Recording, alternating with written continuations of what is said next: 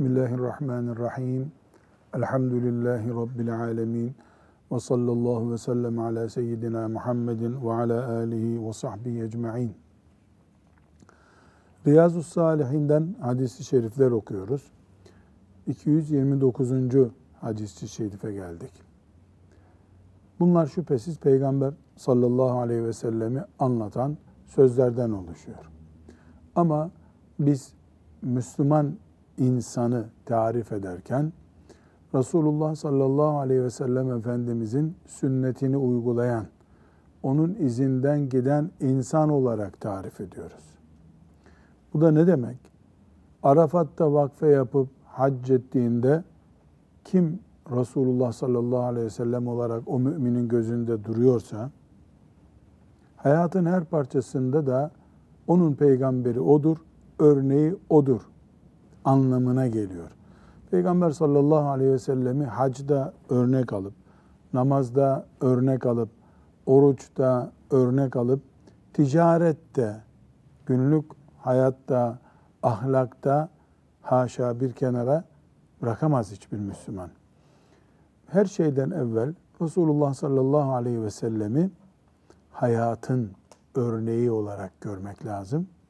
Hayat örneği olarak gördüğümüzde din onun bir parçası olmuş olacak. Şimdi bir hadisi şerif e, okuyacağız. Bu hadis-i şerif Resulullah sallallahu aleyhi ve sellem Efendimiz'den bize geliyor. Sağlam, sahih e, bir hadis-i şerif. Hiçbir sıkıntımız yok. Bu Resulullah sallallahu aleyhi ve sellemin sözüdür. Hadisi okumadan önce böyle bir uyarıyı gerekli görüyorum. Resulullah dinlenirken sallallahu aleyhi ve sellem Allah'ın bize gönderdiği elçisini dinler gibi dinlememiz lazım. Ki inşallah öyle oluyordur. Ne demek Allah'ın elçisini dinler gibi dinlemek? Biz bir matematik öğretmeninden mesela ilk öğretim esnasında matematik öğreniriz. O öğrendiğimiz matematikle hayat boyu matematikten istifade ederiz. Öğretmenimizi de hayırla yad ederiz. Ama o matematik öğretmeninden biz neticede matematik aldık, ahlakını almamışızdır. Gerekmez de zaten. Herhangi bir tarih bilgisini de ondan öğrenmedik biz. Öğrenmemiz de gerekmezdi zaten. Ama annemizden bebeklik günlerinde süt emdik. O süt ne matematiğe benzer, ne tarih ilmine benzer. Neye benzer? Kendimize benzeriz. Annemizden emdiğimiz süt bizim şu andaki tutan elimizdir bakan gözümüzdür. Tırnağımızdır. Kaşımızdır. Saçımızdır. Her şeyimizdir o süt. Matematik öğrenmeseydim de ben yaşayacaktım. Ama annemin sütü olmasaydı yaşamazdım. Şu gün bu yaşımıza geldik. Annemizin sütünü atalım. Bünyemizden desek e, kendimize atmamız lazım. Atamayız. Annemin sütüyüm ben. Ama matematiği dışlayalım vücudumuzdan desek dışlayabiliriz.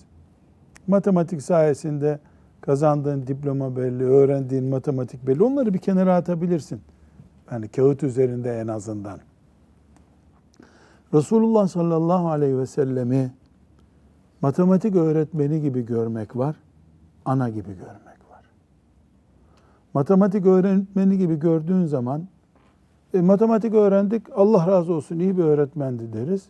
Tarihi başkasından öğrendik. E, Resulullah sallallahu aleyhi ve sellem'i matematik öğretmeni gibi haşa gördüğü zaman bir mümin, yani ondan namaz kılmayı öğrendim der ve hayatına devam eder. Bu yanlış. O anne sütü gibi bize din vermiştir. Bugün Resulullah sallallahu aleyhi ve sellemi anamızı hayatımızdan dışlayamadığımız gibi sütten dolayı Resulullah sallallahu aleyhi ve sellemi de hayatımızın hiçbir alanından dışlayamayız. Dışladığımız zaman biz hayatımızı inkar etmiş oluruz. Bugün müminler olarak namazı Resulullah sallallahu aleyhi ve sellem'den öğreniyoruz. Neden telefonla görüşme ahlakını ondan öğrenmeyelim? Konuşma, ilişki, iletişim adabı diye bir adab öğretmiş bize.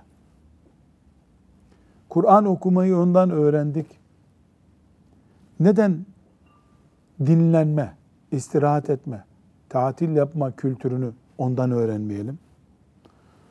Peygamber sallallahu aleyhi ve sellem bizim tıpkı anamızın sütünün şu anda elimizde tırnak, yüzümüzde kaş, dişimizde diş olduğu gibi Resulullah sallallahu aleyhi ve sellem de bizde hem ibadet olmalı hem karakter olmalı.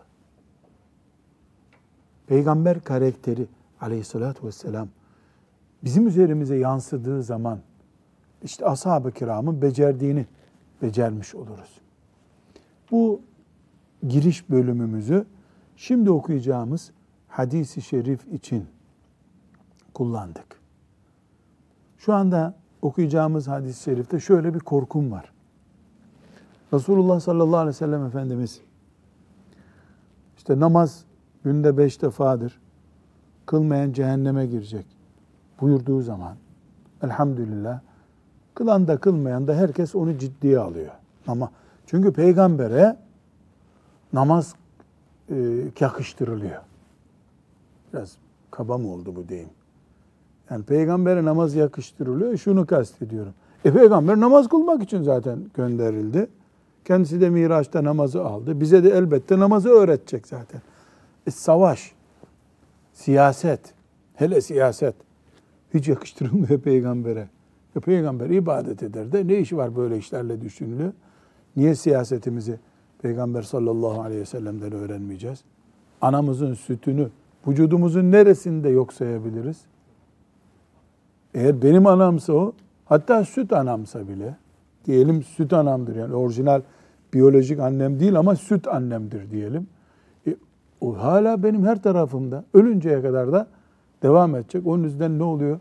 Bir kadından süt emdi mi bir çocuk onu doğuran gibi anne kabul ediliyor. Sadece farkı nerede? Öbür annesiyle farkı nerede? Mirasına, değil mi? Mirasına dahil olamıyor. Yani o kadın ölse miras alamıyor ondan. Bir de nafaka ile yükümlü değil evlat. İnsanlıkla yükümlü. Orijinal biyolojik çocukla bu farkı var. Şimdi Resulullah sallallahu aleyhi ve sellem Efendimiz bir hadis-i şerif söyleyecek. Ben bu yaptığım girişe göre bu hadis-i şerifi düşüneceğiz. Hafız Efendi hadis-i şerifi okuyalım. An Cerir İbni Abdillah radıyallahu anh kâle Kâle Resulullah Sallallahu aleyhi ve sellem. Men la yerhamin nase la yerhamhullahu Muttefakun aleyh Bir daha okuyalım böyle bir ağırlıklı. La men Men la yerhamin nase la yerhamhullahu Evet, bu hadisin, hadisi şerifin böyle Arapçası da ezberlenmeli evde değil mi?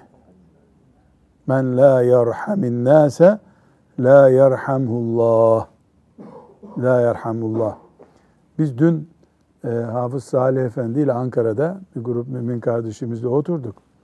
Onlar da Riyazu Salih'in dersleri yapıyorlar.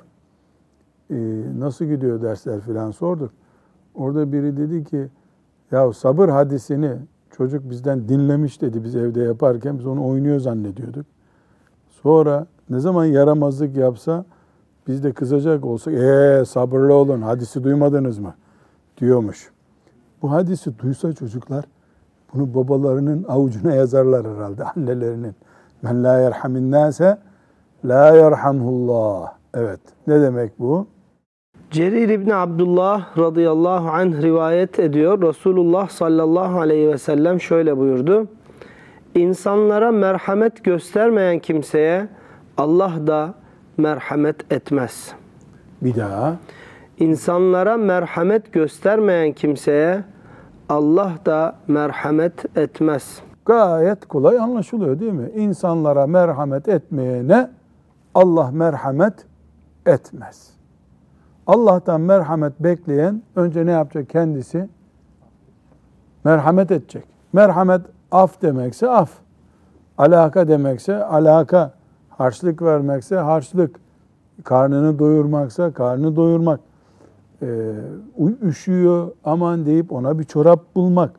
İnsanın merhamete muhtaç olduğu yerde öbür insan hemen ben buradayım diyecek.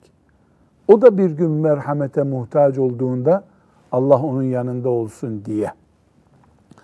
Bu hadisin kaynakları neler Hafız Salih? Bukhari'de geçiyor, Müslim'de Müslim'de geçiyor, ve Tirmizi'de geçiyor. Tirmizi'de geçiyor. Ne demek Bukhari'de, Müslim'de geçmiş olması Kur'an-ı Kerim'den sonra elhamdülillah bu bizim için en muteber kaynak demek, bilgi demek. Yani şu anda biz Resulullah sallallahu aleyhi ve sellem acaba men la yerhamin nase la yerhamullah demiş midir acaba diye bir tereddüdümüz olabilir mi Hafız Efendi? Asla olamaz. Elhamdülillah. Böyle bir tereddüdümüz yok. O zaman cümleyi toparlayalım. Peygamberimiz sallallahu aleyhi ve sellem namaz kılacaksınız nasıl dedi ise aynı şekilde Allah'tan rahmet istiyorsanız siz de merhamet edeceksiniz. Buyurdu mu? Buyurdu. Şimdi şu haliyle Talha Hoca Efendi ya da Hasan Hoca Efendi bembeyaz sakallı Hasan Hoca Efendi ne gülüyorsun bir gün sen de beyazlayacaksın Talha Hoca çok gülme. Şimdi Hafız Salih Hasan Efendi hiç merhameti yok kimseye. Dediğimiz zaman şöyle bir algı oluşsun kafamızda. E tabi adam sinirlidir. İşte torunları kızdırmıştır onu. Onun için öyle merhametsizlik yapıyordur. Ya da işte işleri iyi gitmemiştir. Gibi bir mazeret arıyoruz. Şimdi sorum şu. Bu 30 sene insanlara Kur'an öğretmiş bembeyaz sakallı Hasan Efendi namaz kılmıyormuş. Diye bir haber duysak maazallah. Bunu nasıl yorumlarız? Yakışıyor mu Hasan Hoca'ya namazı bırakmak? Olamaz böyle bir şey diye yorumlarız. İnanır mısın ben desem Hasan Hoca namaz kılmıyor. E niye? Ya yüzü gözü sakalı işi gücü namazsız olur mu Hasan Hoca? Ama hiç merhameti yok çocuklara. Komşusuna merhameti yok. Ümmeti Muhammed'in gariplerine merhameti yok. E kendi çocuklarına merhameti yok desem ona kılıf bulabiliyoruz. Girişte bunu vurguladım. Ya namazı peygamberden öğrendik, kılmayınca yakıştıramadık ona değil mi? E bu peygamber sallallahu aleyhi ve sellem aynı peygamber buyurmadı mı? Men la yerhamin nase la yerhamullah. İnsanlara merhamet etmeyene Allah da merhamet etmez buyurmadı mı? Ne hakla bunu tolerans gösterilebilecek bir şey görüyoruz? Bu tolerans gösterilecek bir şey değil. Mümin merhamet karakterli olacak. Merhamet karakterli niye olacak? Peygamberi öyle istiyor. Sallallahu aleyhi ve sellem. Peygamber nasıl istiyorsa öyle olacaksın. Mümin namaz kılmadığı zaman peygamberinden kopuyorsa, çünkü peygamber namaz kılın dedi sallallahu aleyhi ve sellem. Aynı şekilde merhamet karakterli adam olmadıkça da o mümin aynı şekilde namaz konusundaki ihmalinde kınandığı gibi kınanması gerekiyor. Ya da hepimiz Müslümanlığımızı aynı zamanda merhametli adam olma olarak görmek zorundayız. Burada önemli bir tespit var. Merhamet disiplinsizlik demek değildir. Mesela Ömer radıyallahu anh hep ne olarak biliriz böyle bilgi aktarılırken? Asıyor, kesiyor, sinirli, yani celalli, bıraksan e, pataklayacak herkesi gibi. E, öbür taraftan bir vali tayin ederken vali çocuğu azarladı diye görevden almış onu. Bu ümmetin çocuklarını azarlayandan vali olmaz demiş. Hani bunun ha, merhamet başka, disiplin başka. Anne çocuk büyütürken çok merhametli diye çocuğun her işine serbest bırakıyor mu? Çocuğu üşeniyor çocuk temizlenmeye diye temizliğini ihmal ediyor mu anne? Ağlasa da sızlasa da temizliğini yapıyor, zorlamamasını veriyor, aşısını yapıyor, tırnaklarını keserken çocuk bağırıyor, çağırıyor, saçını tıraş ettirmiyor çocuk. Tam aksine anne orada ciddileşiyor. Merhameti gereği ona disiplin uyguluyor. Bu başka şüphesiz. Yani merhamet cıvıklık değil. Yeri gelir. Celalliğin, ciddiyetin adı da merhamet olur. Keşke Ömer bin Hattab radıyallahu anh gibi sert insanların elinde olsaydık da İslam'ımız ve cennetimiz garanti olsaydı. Yani Ömer gibi celale canlar kurban radıyallahu anh. Bir başka mesele de çocuğa merhamet elbette edeceksin. Ama müminin merhameti umumidir. Kafire bile merhamet eder. Mesela hayvanlar da merhamet görmelidir müminden.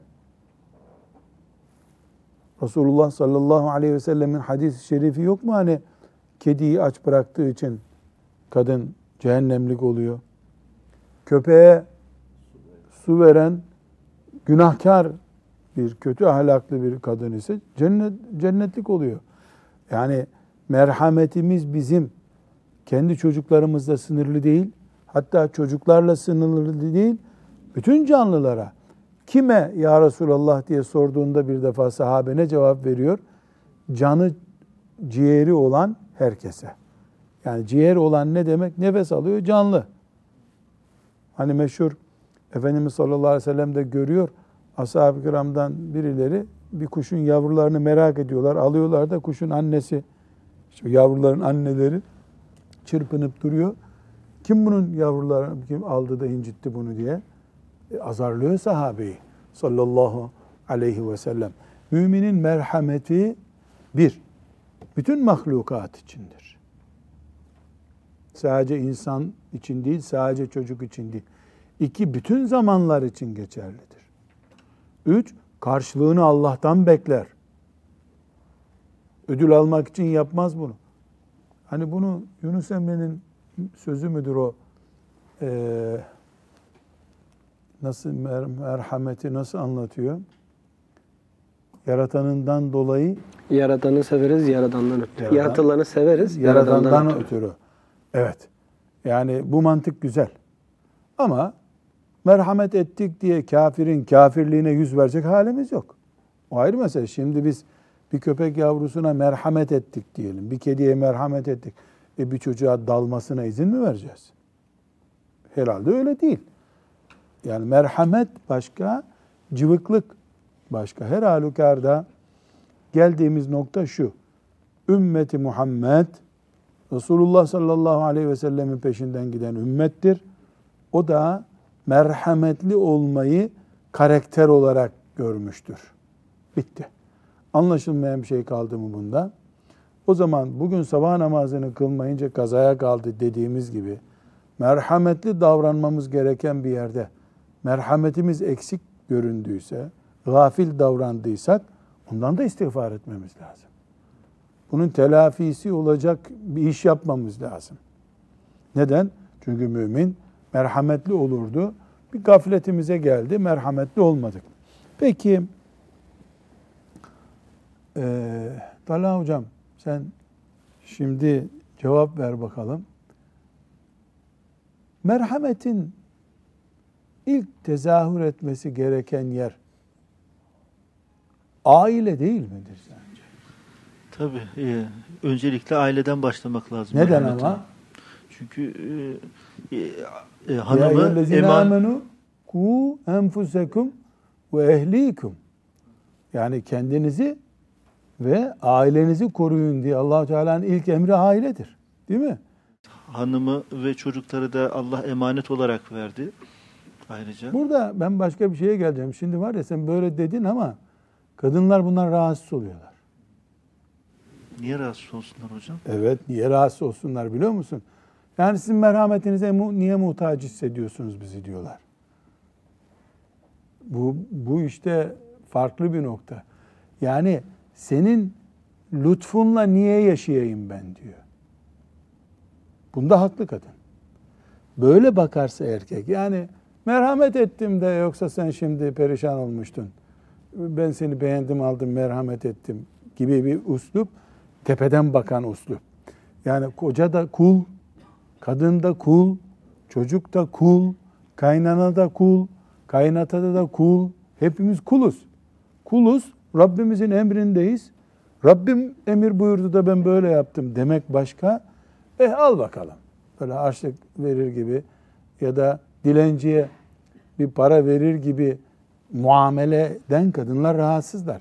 Şimdi bizim bu sen dedin evet kadına merhamet etmek lazım dedin. Ne anlıyor kadınlar bunu? Demek ki biz sizin merhametiniz olmasa yaşayamayız anlıyorlar. Bunda haklılar. Ama iki düzeltme yapacağız burada. Birincisi kadın da erkeğe merhamet edecek. Feterahemu. Birbirimize merhametli olacağız. Yani erkeğin de merhamete ihtiyacı var. Kadının da merhamete ihtiyacı var. Çocuk da reşit olduktan sonra babasına merhamet edecek. Baba da ona merhamet edecek. Rabbirhamhuma kema rabbeyani Sagira. Küçükken çocuk ona babası merhamet, anası merhamet ediyordu. Büyüyünce ters dönecek bu. Dolayısıyla böyle tepeden bakan bir uslupla e, kadına e, merhamet, çocuğa merhamet ya da dilenciye merhamet bu değil Efendimiz sallallahu aleyhi ve sellem'in bizden istediği. Haddini bilmek. Biraz önce dedi ki Yunus Emre'ye mal edilen yaradan var ortada yaradan. Yaratmış Celle Celaluhu. Ve seni erkek, onu kadın, seni çocuk, onu baba ya da kadının gözüyle baktığında onu erkek yaratmış, seni kadın yaratmış. Hepimiz inna lillahi ve inna ileyhi raciun. Allah'tan geldik, Allah'a gidiyoruz. Bu ne muhteşem bir şeydir ya. Allah'tan geldik, Allah'a gidiyoruz. Yol üstünde niye kavga edelim ya? Ne gerek var yol üstünde kavga etmeye? Kalitesinde Müslümanlık gerekiyor. Sallallahu aleyhi ve sellem Efendimiz. Gidin eşlerinize e, merhamet ediyorum sana tamam bugünden itibaren 10 puan artırdım merhametini deyin demiyor. Haddinizi bilin. Sen de Allah'ın kulusun. Sen burnunu kaldırırsan Allah da sana rahmet etmez. Demek oluyor bu. Doğru. Aile merhametin ilk çekirdeği çünkü en yakın sorumluluk alanımız bizim. Ama bu erkeğin e, kadına merhametiyle yürüyor manasında değil. O ona, e, kadın kocasına merhametli olacak. Hepimiz Allah'ın rahmetine muhtacız diye. Kadının e, kocasına merhamet etme meselesi bize hem bir garip geliyor e, hem de çok e, gözden kaçırdığımız bir mesele hocam. E, Erkek kul değil mi? Ama genelde ben sana eksik biliyorsun. Yaşlanınca erkekler kadınlarını öyle merak edip öyle dua ediyorlar ki onlara aman Allah'ım. Hele erkek böyle bir elden etekten düştü mü, bastonsuz yürüyemez oldu mu kadın evliya Allah'tan oluyor o zaman. E zamanında kulluğunu bilmesi lazım herkesin. Hepimiz kuluz. İnna lillahi ve inna ileyhi raciun. Bunu cenazelerde okumadan önce böyle oturup yemeklerde okumamız lazım. Biz Allah'tan geldik, Allah'a gidiyoruz. Üç gün buradayız diye bu üç günü niye böyle kabalıkla birbirimizi inciterek geçinelim? Bir önemli mesele de Hafız Salih, bunu ailede, çocuk eğitiminde, vakıf işinde, sosyal e, konumlarımızda bunu yaymamız lazım. Biz Allah'tan bekleriz karşılığını. La nuridu minkum Ceza Cezaen ve la şükür. ve la şükura. Bir karşılık vermeniz gerekmiyor. Teşekkür etmeniz gerekmiyor. Evet o teşekkür etsin. insanlığını göstersin. Ama teşekkür için bile yapmıyoruz. La nuridu minkum cezaen ve la şükura. Niye? İnna nekhafu min rabbina yevmen abusen kamtarira. O, o gün Allah bana merhamet etsin diye bunu ben yapıyorum. O zor gün, kıyamet günü, yüzlerin parça parça olacağı gün Allah bana merhamet edecekti. Yani bu kalite çok yüksek Allah hocam. Bu kaliteye gelmek lazım. Yani evet teşekkür istemem. Bir daha yapma dememize gerek yok. Ama şuna gerek var. Derdim benim senin teşekkürün değil. Ettin etmedin. Çünkü Allah razı olsun demedi. Sağ ol demedi. Demese demesin o düşünsün. Biz Allah için yaptık. Evde kadın erkeğe, erkek kadına teşekkürü mucip bir şey yaptığında şuur bu olmalı. Evet, ben Allah'tan bekliyorum karşılığını. Ne muhteşem bir şey. Yani 30 sene, 40 sene bir eziyete katlanıyorsun. Ee, sonra işte geliyor önüne itiraf ediyor. Ya sen olmasan ben bu macerayı geçiremezdim diyor. Allah razı olsun filan diyor. Hiç sen duymuyorsun bunları. Ee, Rabbim görsün yeter diyorsun. İyiliklerin en mümbit konabileceği arazi bu arazidir. Öyle teşekkür bekledin mi bunun sonu yok. Ama şüphesiz iyilik gören teşekkür etmeyi bilmeli. Benim bekleyip beklememe farkım benimle Rabbimin arasındaki bir iş. Celle Celaluhu. Evet. İnşallah bu hadisi şerif men la yerhamin nase la yerhamhullah hadisi kim insanlara merhamet etmezse Allah da ona merhamet etmez hadisi hepimize ders olur inşallah. Babaların çocuklara bakışına, çocukların babalara bakışına, arkadaşın arkadaşa bakışına hepimize ders olur. Hepimiz bu derse muhtacız. Evet. Şimdi 230. hadisi şerife gelelim. Resulullah sallallahu aleyhi ve sellem Efendimiz bir örnek daha veriyor. Neye? Merhametli olmaya, Müslümanların birbirleriyle ilişkilerine bir örnek daha veriyor. Ebu Hureyre radıyallahu anh'ten rivayet edildiğine göre Resulullah sallallahu aleyhi ve sellem şöyle buyurdu. Sizden biriniz insanlara namaz kıldırdığı zaman hafif tutsun. Çünkü onların arasında zayıf, hasta ve yaşlılar vardır. Herhangi biriniz kendi başına namaz kıldığında ise dilediği kadar uzatsın. Sallallahu aleyhi ve sellem bir merhamet örneği daha camiden geldi bu sefer. Namazın farzları var. Vacipleri var. Sünnetleri var. Bir de adabı, müstehapları var. Fatiha'yı okumak namazın farzı. Değil mi? Bunun uzunu kısası olur mu? Uzun Fatiha, kısa Fatiha olur mu? Olmaz. Zamm-ı sure diye bir şey var mı Kur'an'da? Var. Bunun uzunu kısası var mı? Var. Kevser suresini okursun. İnna a'taynakel kevser fesalli li rabbike venhar. İnne şâneke vel ebtar. Allahu ekber. Namaz sahih olur mu? Olur. Bu namaz olmadı diyebilir mi dünyada kimse? Mekke-i Mükerreme'de Kabe'nin önünde imam. Sabah namazında inna a'taynakel kevser okudu. İkinci rekatta kul huvallahu ehad okudu. Allahu Ekber dedi, secdeye gitti. Bu namaz eksik oldu. Bir mezheplerden bir mezhepte, alimlerden bir alimin görüşünde böyle bir şey var mı? Namaz tamam. Ama sallallahu aleyhi ve sellem Efendimiz sabah namazında uzun okuyun diyor mu? Diyor. Neden? Ya bu madem harf harf yazılıyor sevabı, niye bunu az sevapla geçiştiriyorsun ki? Çok oku. Çok oku. Çok sevap kazan. Ne zaman peki yalnız kılıyorsan 10 sayfa oku birinci rekatta. İkinci rekatta 9 sayfa oku. Allahu Ekber rüküye git. Bunda bir sıkıntı var mı? Yok. Ama sen camide imamsın. Camide namaz kılıyorsun. İmamsın. Arkanda yüz kişi var. Ne buyuruyor sallallahu aleyhi ve sellem? Arkanda hasta olabilir dikkat et diyor. Prostat hastası vardır. Bel fıtığı ameliyatı olmuş hasta vardır. Yaşlı dedeler vardır. Ya da namazımı kılayım acele uçağa yetişeyim diye heyecanlı olan vardır değil mi? Adam namaza gelmiştir. E sen 10 dakika uzattın. O 10 dakikada uçağa yetişeceğini düşünüyordu. Sen birinci rekatı bitirmedin daha. Ne yapıyor Resulullah sallallahu aleyhi ve sellem? Merhametin örneğini götürsen sevap düşünürken hastayı düşünmedin arkada. Kendi hayatında bunun örneğini biliyor musunuz Efendimiz sallallahu aleyhi ve sellemin? Meşhur bir örneği var. Evet. Arkasında bir ağlama sesi duyuyor. Çocuk ağlaması. Çocuk duyuyor. ağlaması. Tamam. Annesinin o sırada mescitte arkasında namaza durmuş olabileceğini düşünerek Efendimiz İhlas Yani suresiyle çocuk ağlıyor. Çocuk ağlarken başka bir şey düşünüyor. Bu çocuğun anası camidedir şimdi. Mescittedir.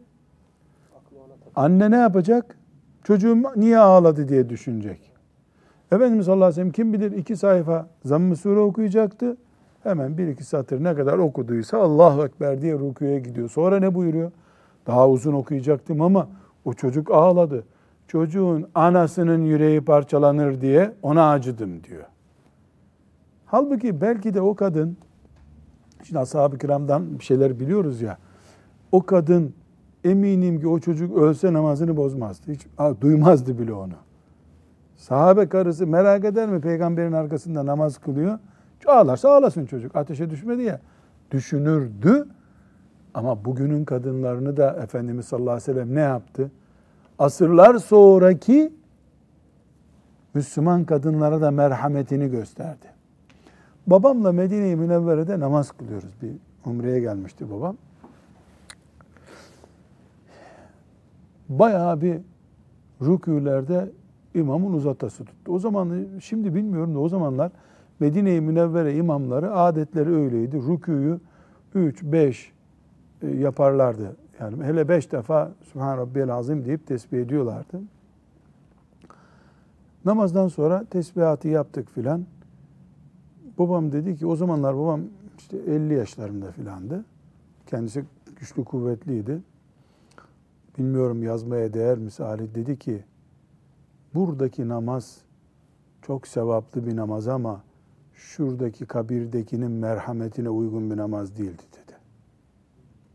Efendimiz sallallahu aleyhi ve sellem kabrini göstererek buradakinin merhametine uygun bir namaz değildi dedi. Ben de niye öyle dedin dedim. İki üç tane yaşlıyı gösterdi ön safta. Şu adamlara bak dedi, dikilemiyorlar dedi.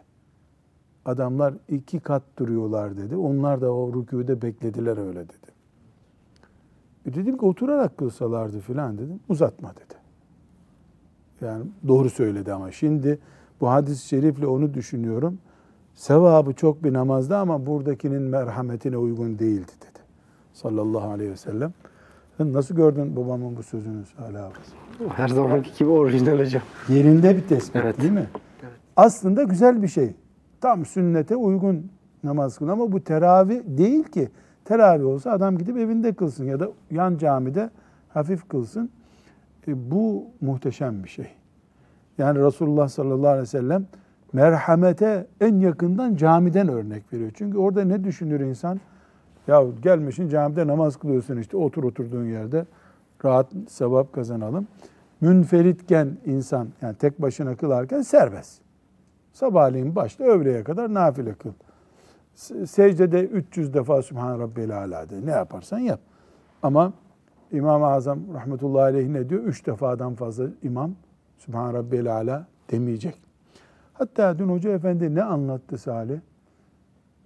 Hocalar dedi, e, ta'lim ve tecvid öğreniyorlar dedi. O öğrenme tarzını namazda tatbik ediyorlar bu sefer dedi. Yani hakikaten orada benim dikkatimi çekti o. Yani Müslüman işte hafız olacak. Hoca mecbur ona elhamdü diye söylettiriyor. Ağzını alıştırıyor. Şoförü eğitir gibi eğitiyorsun. Tecvid diyoruz değil mi buna? Tecvid talim yapıyoruz. E namazda böyle okunmaz ki ama. Sen Kur'an öğrenmek için, tecvid öğrenmek için öğrenmiştin. Bir pratiği olması lazım. Yuvarlasan da caiz değil. Kur'an-ı Kerim'e saygısızlık olacak. Belki namaz bozulacak. Aynı şekilde e, insanların böyle usanacakları bir kıraat de okumada doğru değil. Hala külli hal demek ki imam abdesti bozan şeyleri bildiği gibi ne kadar hafif olur, ne kadar ağır olur Bu kuralları da bilmeli. Ama bu hadisi şerif buraya Nevevi getirdi rahmetullahi aleyh. Yani namaz cemaatle ilgili bir konu okumuyoruz biz. İnsanlara merhameti, zulmetmemeyi okuyoruz. Buraya Nevevi bu hadisi şerifi niye getirdi? İmam denen insan arkasında namaz kılanların hallerini, şartlarını bilmesi gereken insandır. Daife ve zel haceti vel merid arkandakilerden derdi olan vardır. Acelesi olan vardır. Bu imamın vazifelerinden biri. Sarığını sarıp ben namazımı kıldırdım, kılan kıldı, kılmayan kılmadı dediğin an sen o, o mezardakinin merhametine uygun bir namaz kıldırmış olmuyorsun demek ki. Sallallahu aleyhi ve sellem. Evet 231. hadisi şerife şimdi gelelim. Bu hadis-i şeriften de güzel hikmetler alacağız inşallah. Ayşe radıyallahu anha şöyle dedi. Resulullah sallallahu aleyhi ve sellem bir işi yapmayı çok istediği halde onu ahali de yapmaya kalkar da üzerlerine farz kılınır diye korktuğu için yapmaktan vazgeçerdi. Bir daha okuyalım Hafız Salih. Sanki böyle zor anlaşılacak gibi görünüyor öyle değil ama Resulullah sallallahu Sallallahu aleyhi ve sellem bir işi yapmayı çok istediği halde onu ahali de yapmaya kalkar da üzerlerine farz kılınır diye korktuğu için yapmaktan vazgeçerdi. kim diyor bunu? Ayşe annemiz Ayşe radıyallahu anamız, anha. Radıyallahu anha anamız. Ayşe anamız diyor. Ne diyor? Resulullah sallallahu aleyhi ve sellem bir iş yapacak. Şimdi bunu böyle kolay anlaşılsın diye örnek vereyim. Şu ağacın altında beş dakika oturayım. Düşünecek. Düşünüyor. Ondan vazgeçiyor, yapmıyor. Niye yapmıyor? Ayşe anamız ahlakını biliyor onun, karakterini biliyor. Şimdi bir peygamber olarak ben burada oturdum mu? Herkes ne anlayacak? Burada oturmazsan günah olur diyecek. Herkes gelip orada oturacak. E bu farz değil. Farz olmayınca insanlar durup dururken bir sorumluluk daha almış olacaklar. Bir sonraki nesil Peygamber sallallahu aleyhi ve sellem burada otururdu diyecek. Orada oturmak için insanlar canhıraş yapacaklar. Bunun örneği nedir? Kabe'de Hacerül Esved'i selamlamaktır değil mi? Hacerül Esved haccın farzlarından mı? Yok. Sünnetlerinden ama ne diyoruz biz? Peygamber sallallahu aleyhi ve sellem buraya selam verdi diyoruz. İnsanlar Arafat'a bile çıkmayalım yeter ki bu selamı verelim düşünüyorlar. Halbuki farz değil. Düşün demek ki Ayşe anamız ne güzel tespit etmiş bunu. Onlarca böyle olay olmuş. Bakmış ki Efendimiz sallallahu aleyhi ve sellem insanlar yığılıyorlar. Düşün ki mesela dört köşesini de Efendimizin selamladığını düşün Kabe'nin. Sadece Hacerül Esved değil. Rükn-i Yemani'de mesela hafif bir bilgi var. Rükn-i Yemani'de selamlanır diye. Dört köşesinde de Hacerül Esved gibi öpülecek diye bir bilgi olsaydı ne yapardık? Buradan cenazeleri çıkardı insanların. Bir köşesinde Hacerül Esved'de izdiham oluyor. Öpülecek, selam verilecek diye. Onun için ne yapmış Efendimiz sallallahu aleyhi ve sellem? Yani madem Allah bunu farz etmedi, ben de bunu milletin önünde yapmayayım da millette, Müslümanlarda, ümmetimde illa bunu yapacağız diye kendi kendilerine eziyet etmesinler düşünmüş. Sallallahu aleyhi ve sellem. Ama bu elbette farz bir ibadette değil ha. Neuzubillah. Millet güneşte çıkmasın Ağustos ayında diye öğleyi bırakmamış. Bu serbest işlerinde. Buradan ne anlaşılıyor? Resulullah sallallahu aleyhi ve sellem insanlığa karşı merhamet doluydu demek ki. Ben yaptım, siz ne yaparsanız yapın deyip gitseydi bir eksiklik değildi bu. Ama mübarek yüreği merhamet doluydu. Merhamet taşıyordu. O merhametin yansımalarından biri. Bunun fıkıhtaki örneği nedir Hafız Salim? Hac ibadeti. Yok. Hac Bu ibadetin her... yapacaktı da yapmadığı ibadeti. Teravih namazıdır. Evet. Teravih namazını niye camide, mescitte ashab-ı kiramla beraber kılmadı? Yani sürekli bu sefer böyle. Ramazan ayında ka- 33 rekat olacaktı yatsı namazı. E, hastalar var, yolcular var, yorgunlar var. E, 33'ü ilk başladığında buluğa yeni ermiş çocuklar Bu 33 rekatı zor kılacaklar. Anaları babaları evladımız namaz kılmıyor düşünecek. Merhamet bu işte. E, mümin de ne yapmalı? Bu merhameti kendine kopyalamalı ama farz ibadetlerde değil. Haramlara esneterek değil. Yani allah Teala'nın farzları zaten saysan saysan kaç tane farz var ya? Bin tane farz yok ki. 200'ü bulmak mümkün değil farzlarda. E, haramlar da bir milyon tane değil. Serbest işler. Serbest işleri Resulullah sallallahu aleyhi ve sellem bu şekilde yapmış. Bizim de onu örnek almamız gerekiyor. Vesselam. Ve sallallahu ve sellem ala seyyidina Muhammed ve ala alihi ve sahbihi ecma'in. Velhamdülillahi Rabbil alemin.